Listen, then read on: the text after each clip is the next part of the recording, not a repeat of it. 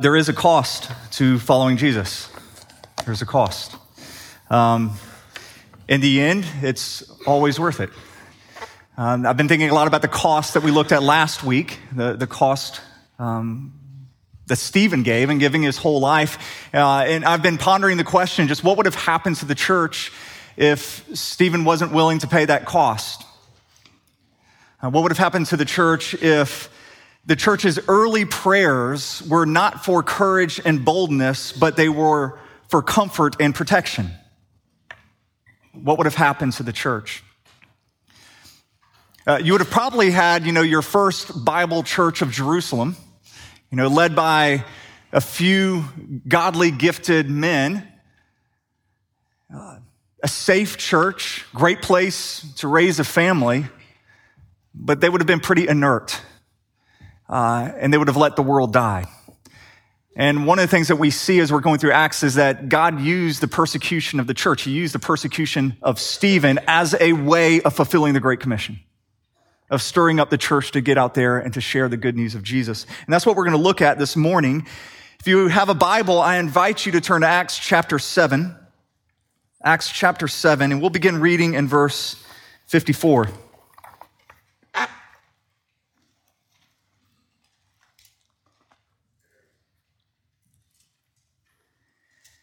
Now, when they heard these things, they were enraged, and they ground their teeth at him. But he, full of the Holy Spirit, gazed into heaven and saw the glory of God and Jesus standing at the right hand of God. And he said, "Behold, I see the heavens opened and the Son of Man standing at the right hand of God." But they cried out with a loud voice and stopped their ears and rushed together at him. Then they cast him out of the city and stoned him, and the witnesses laid down their garments at the feet of a young man named Saul. And as they were stoning Stephen, he called out, "Lord Jesus, receive my spirit." And falling to his knees, he cried out with a loud voice, "Lord, do not hold this sin against them." And when he had said this, he fell asleep. And Saul approved of his execution. And there arose on that day a great persecution against the church in Jerusalem. And they were all scattered throughout the regions of Judea and Samaria, except the apostles. Devout men buried Stephen and made great lamentation over him. But Saul was ravaging the church. Entering house after house, he dragged off men and women and committed them to prison. Now those who were scattered went about preaching the word. Philip went down to the city of Samaria and proclaimed to them the Christ. And the crowds with one accord paid attention to what was being said by Philip when they heard him and saw the signs that he did. For unclean spirits, crying out with a loud voice, came out of many who had them, and many who were paralyzed or lame were healed. So there was much joy in that city. This is the word of the Lord. You would pray with me.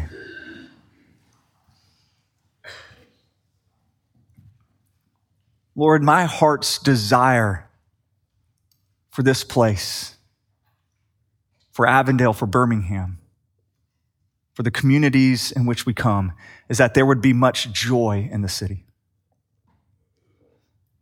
That your church would bring your joy to the dark and hurting places of this world. So Lord, I ask that in this moment we would hear from you how we can do that, how we can bring gospel joy to this world. I pray that my words would fall to the ground and blow away and not be remembered anymore, but Lord, your words would remain and they would change us. We pray this in the strong name of Jesus. Amen. The 19th century Danish philosopher Søren Kierkegaard, who many of you have, or at least somewhat familiar with, he once said that the problem with Christians is that no one wants to kill them anymore. I love that quote. The problem with Christians is that no one wants to kill them anymore. When I first came across that quote, I thought, I'm not sure if that's true because I know a lot of Christians who I wouldn't mind if they disappeared at least. Christians who are kind of rude and obnoxious, but that's not, I think, what Kierkegaard was talking about. His point was that as a whole, Christians have become so lukewarm, so much like the world, so vanilla, if you will, that the world's not angry with them. Produces no emotion in the world at all as they encounter Christians. So they're not even annoyed, let alone want to kill Christians. Now, there are times, I think, maybe we do some Facebook posts or we do some Instagram photo of a Bible and coffee that the world gets annoyed at us. I think we can do a pretty good job of the world kind of rolling their eyes at us. But as a whole, I don't think people want to kill Christians. But make no mistake that when we read this, the people wanted Stephen dead. People in the first century in Rome, they wanted the church dead. They did not want it to exist anymore. And as a result, Christianity exploded in growth. They exploded in growth. History has repeatedly shown us that the biggest obstacle to the church doing its mission is not persecution, but is prosperity. History has repeatedly shown us this. Prosperity is a far more lethal weapon when it comes to hurting the mission of the church than persecution ever is. You'll see that safety and freedom often cause this inertia within the church. And I gotta acknowledge this is counterintuitive because I'm pastoring a church, and I like to think of, as a church, if we just get the right systems in place, if we just make this, a smooth-oiled machine, if we just get all the perfect leadership in place, if we combine all of that with the freedom we have, and if we no longer have to stress about meeting a budget, and we have everything, we're safe and we're secure, then we should really be able to get out there and make a difference. That's what we all think, but history has shown time and time again that's not the case. That a church that's safe and is secure is often a church that ceases to take risk. It's a church that becomes inert, lazy, lethargic.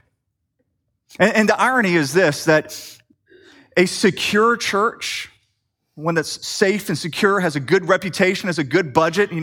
A safe and secure church often becomes obsessed with its own safety and security. They begin freaking out if they're no longer growing or no longer retaining. They begin to circle the wagons, trying to create their holy little huddle while they let the rest of the world burn. We see over and over again that the fruit of prosperity is a lazy, self-absorbed Christianity that produces Christians who think that the point and the application of every sermon or every Bible story is their own personal happiness or their own personal salvation. And I want you to hear me, church. Jesus, our risen Lord and Savior, is calling us to something far greater than just our own personal salvation. He's redeeming the world. And he's called us to be a part of that mission and to be heralds of that good news. That's what we see here in this text. The church was already getting some inertia here, and the Lord actually uses persecution in order to send the church out to fulfill the Great Commission. After Stephen is killed, we looked at this last week. After Stephen is killed, Paul, he's there giving approval to this. I think his conscience was actually probably pricked as he was watching this. But I don't know if you've met people like this who are confronted with their own sin and whose consciences are pricked. Often they don't repent right away. Instead, they do the exact opposite. They harden their hearts for one last battle. And I think you see that for Saul, who would later become Paul. I think he hardens his heart for one last battle, and he begins ravaging the church. He goes all out against it. There's real pain in this. That word ravaging. You have likely parents being ripped from their children. having to leave their possessions, leave their homes behind, being thrown in prison.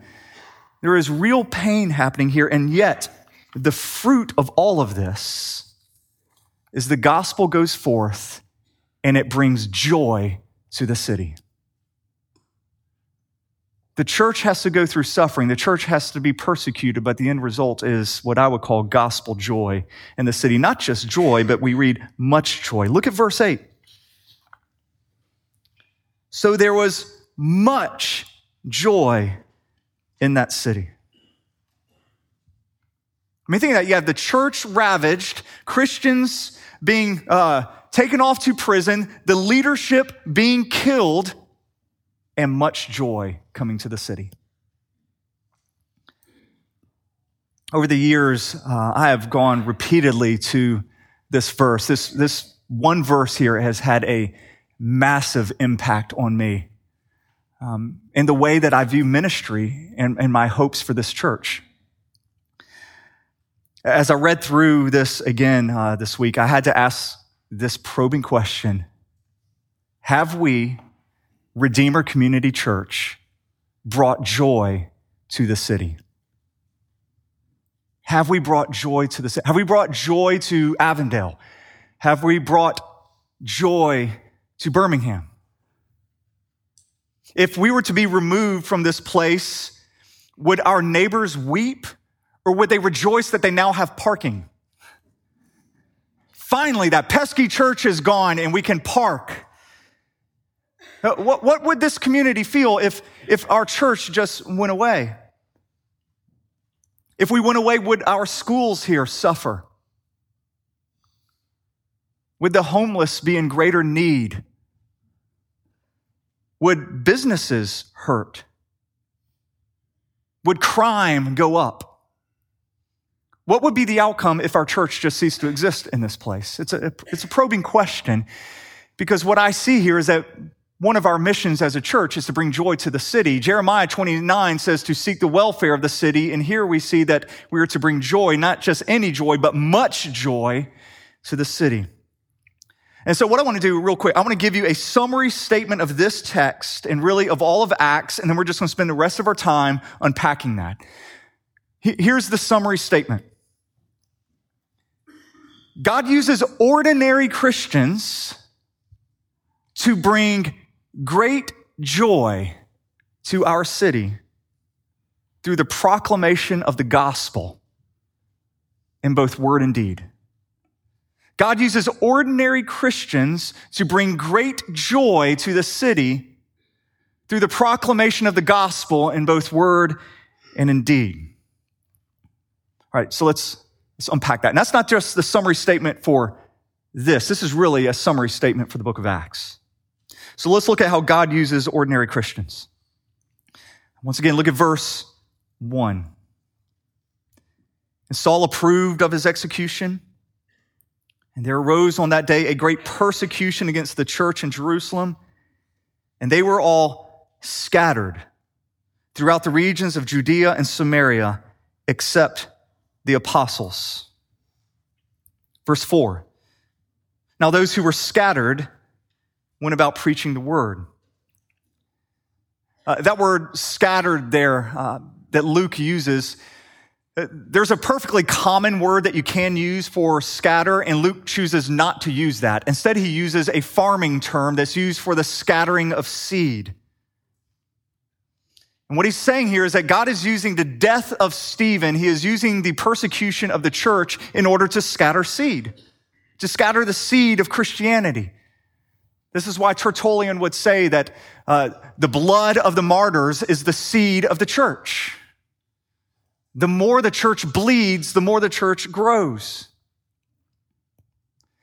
So in Acts 1:8, where we're kind of given a mini version of this Great Commission, Jesus tells his disciples that they would be his witnesses in Jerusalem and Judea and Samaria and to the ends of the earth. Now, after that, we never hear of Judea and Samaria again until now. Judea and Samaria are not even mentioned in Acts until finally this point in chapter 8.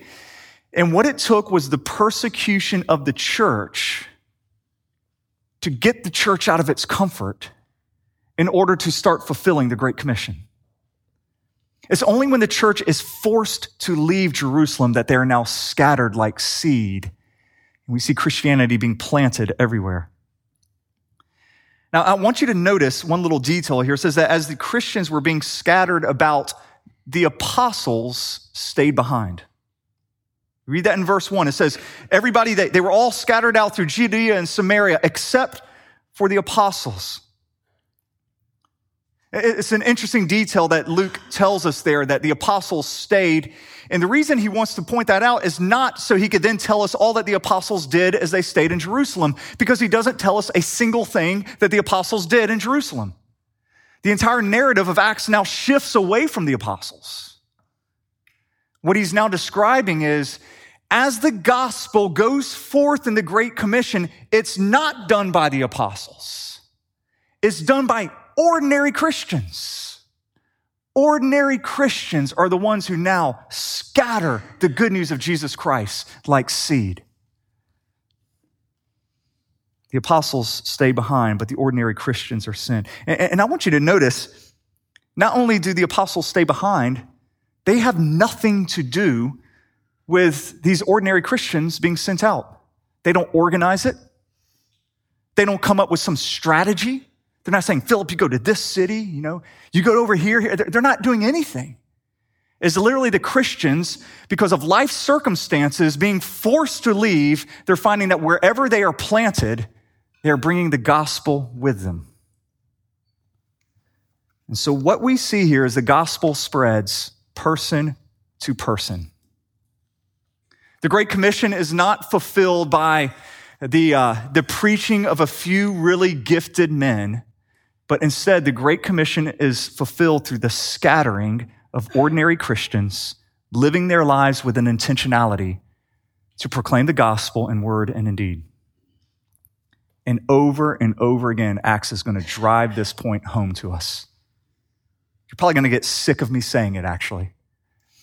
A few months back, we were talking about church planting, and I kind of highlighted this story because it's one of my favorites in Acts, but Paul, when he becomes converted, he becomes an evangelist. He begins planting churches everywhere. I mean, plants in, Colossae, Philippi, Galatia, Corinth. He's planting these churches everywhere. But the one church he wants to go to, or one place he wants to go to more than any place, is Rome, the great city of Rome.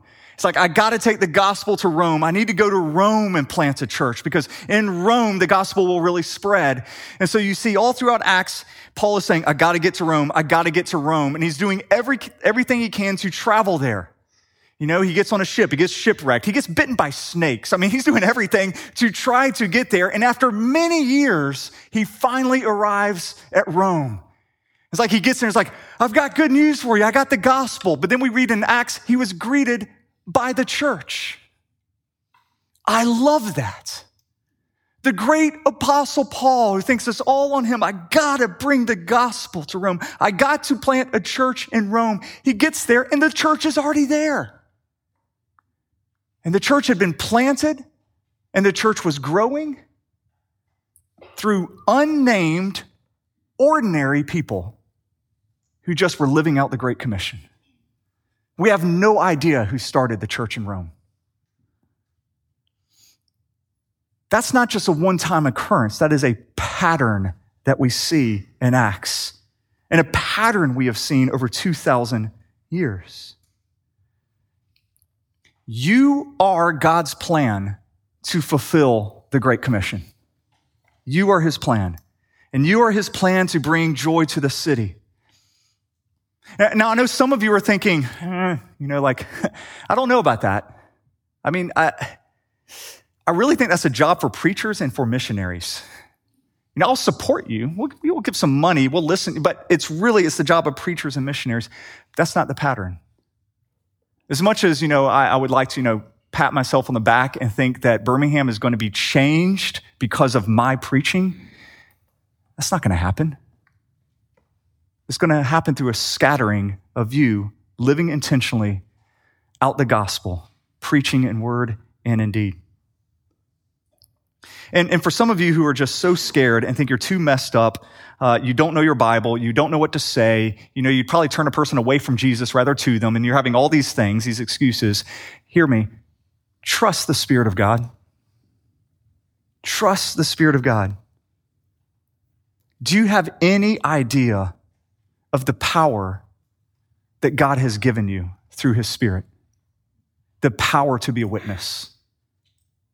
And He's not going to give you the words to say beforehand, but He will give you the words to say as you are speaking and as you are sharing. I love this little story. I hope this scripture connects with you. But in Matthew 11, Jesus, He's teaching, and somebody brings up John the Baptist. And so Jesus, He talks about John the Baptist.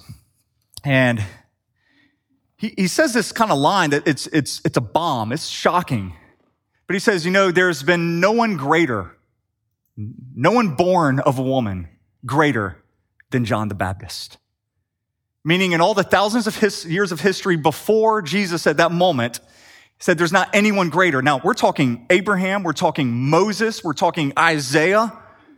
Isaiah was a heck of a prophet, heck of a preacher, and Jesus is like, John the Baptist was greater. And then he has the audacity to say this. But now, because He has arrived, the least in the kingdom of heaven is greater than John. The least. Now, in this room, one of you here is the least, all right? One of you here is the least capable, is not the smartest person, all right? You're actually the least in intelligence of every person here. You have the least talent and gifting. All right, just statistically, one of you has to be the least, all right? Now, we all know who that person is. Some of you are looking around as if like, no. All right. Now, all the time, people, they come up to me and they say like, I feel like you were talking straight to me. This might be one of those moments, all right? If that is you, hear me. You are greater than John the Baptist, the greatest preacher and prophet that lived at Jesus' time there, first century. Let that hit. And what Jesus is saying is this, is now we live in the church, Christians in the New Testament church, we live in light of the work of Jesus. We know what His death and His resurrection has accomplished and unleashed in this world. And not only that, but now we have given His Spirit to testify about that. And so make no mistake that every person in here, even the least of you, is greater than what John had. So don't tell me that you don't have this within you, because my question is the Spirit of God inside you? And if the answer is yes, then He has empowered you to fulfill your calling as a Christian within the church. So we go out and we live out this calling in power through the Holy Spirit. The church is scattered. You are being scattered into offices, into the gym you work out in, to your neighborhoods, to schools. You're being scattered all about, and you're to be planted as seed. Now, one of the things we see in this text is that these Christians were not scattered by choice. It wasn't something that they had decided to do. God used persecution to scatter His people about. And I know as I'm looking around here, some of you are not in Birmingham by choice. You're not here by choice. 20 years ago is when I told my wife, I don't know where we'll live. I just know we'll never be in Birmingham, Alabama, all right? And here we are 20 years later. Some of you had a job transfer that brought you here. You're like, really? Birmingham? But you had no other option. I see some medical students here. Some of you are doing your medical residency here, and Birmingham was your third choice, all right? You're like Seattle, you're like Denver, want to go to those places, and you got your third choice, and now you're here in Birmingham. God's sovereign over that. And you are here as seed, being scattered to bring joy to this city. Don't waste your time here. I know we have a number of college students here. And you're thinking, I'm only going to be here, 5-6 years. Whatever that is. Your seed scattered here, wherever you came from. And during whatever period you were here to bring joy to this city. You're not here to just suck the city dry or to suck the church dry, but to give yourself in sacrificially to bring joy to the city. And hear me, when it comes time for you to graduate and leave, our leadership wants to come alongside you and prayerfully guide you as to where you go. We don't want you to just take the best job, the best paying job that's out there, or just go back to your hometown because, where else are you going to go? And that's just the next logical step. I long to come alongside you and to challenge you to see your life as seed and to ask the question, where is the best place for me to strategically be planted? And if it costs you a little bit of your convenience and a little bit of income, so be it. It cost Stephen his life. Yet Stephen got to see the glory of God. I loved it in the song that we were singing. It's like, and we will see his glory. Stephen got to see the glory of God through his sacrifice. So we want to come alongside you, and we want to see you live your life as a seed scattered. Living intentionally out the gospel. Golly, I got to move. All right, y'all put on your seatbelts, all right? We're going to move. I tell people that I'm charismatic, but I'm a charismatic with a seatbelt. I'm not that crazy, but I'm going to be a little crazy. But we're going to go through some things fairly quickly here, all right? Let's look at the proclamation of proclamation of the gospel through word. The proclamation of the gospel through word. God uses ordinary Christians to bring great joy into the city through the proclamation of the gospel in word. Look at verse 4. Now, those who were scattered went about preaching the word. That word preach is an acceptable translation, but it's not the best because the word really means evangelize. When you think of a preacher, you think of somebody like me. Not like I'm the preacher, but you know what I mean. You think of somebody up here on behind a pulpit, speaking, but that's not what's happening here. It's the word evangelize, which just means sharing your faith. Now, you might have heard the phrase, preach the gospel at all times, and if necessary, what is it? Use words. It's hogwash, all right? That is a horrible statement because the gospel always involves words. Not one of you came to know Jesus apart from words. Not one of you.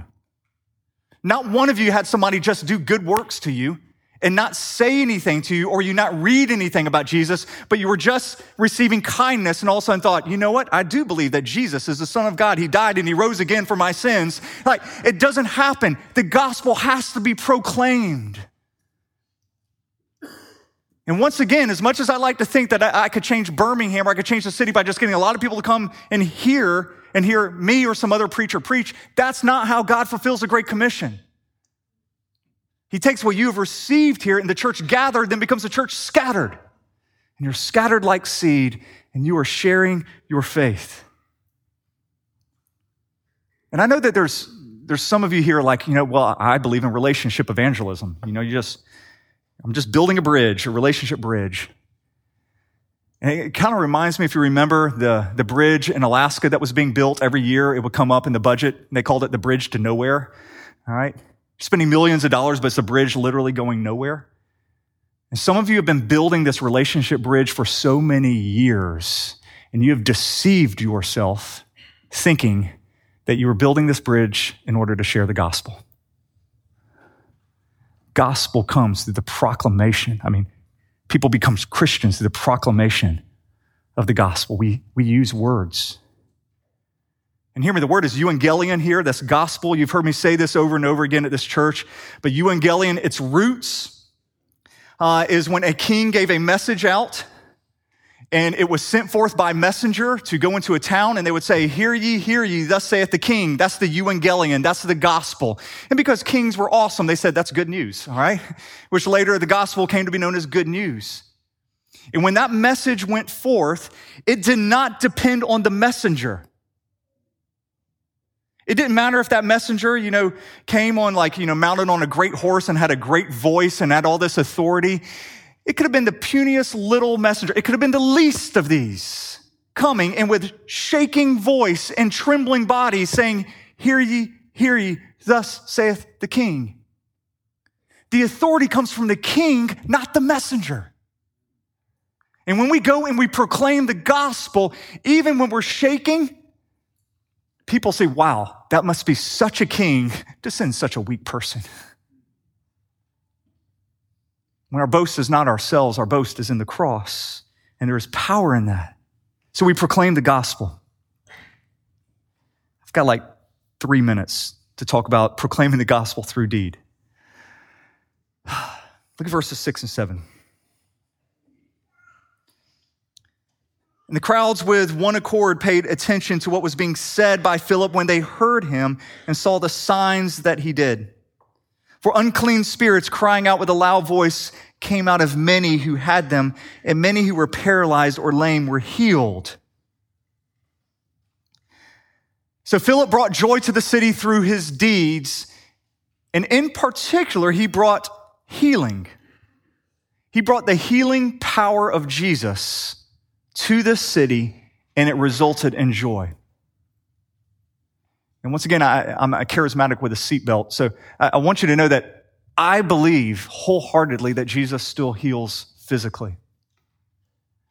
That we could come and we could pray to that end, and God, at times, he does this. I do believe in Acts that this is an extraordinary way that he has been doing this. It's not ordinary that he would happen in the frequency, those healings would happen in the frequency, then that they would happen now. But Jesus still does physically heal, and we pray towards that end. A number of times, our elders have gone to people, and they've gone to their sick people in their homes, and we've anointed them with oil, laid hands on them, and prayed for them. Some of you are in here healed. You're in here healed, and it's brought joy to you. So I do believe that is one thing that we could do, but if we're not called to do an extraordinary healing, if God chooses not to do that way, there are other what we would see as ordinary ways we can bring healing to a city, thus bringing joy. We could do what we see just as normal deeds. I just got back from our elders and staff. We had a retreat this weekend, and it's one of the reasons I'm borderline delirious right now. But one of the things we did is we just talked about the deeds, the ways we've seen the Lord work. This past year, and it was awesome. One of the things that stuck out to me is just over a year ago, we had only one family in this church that was doing anything towards foster care, only one. Now we have over 100 involved in our foster care ministry. That's extraordinary. That's bringing joy in the city. I got an email on Friday talking about what we're doing with Avondale Elementary, and how a little over a year ago, we were basically doing nothing at that school.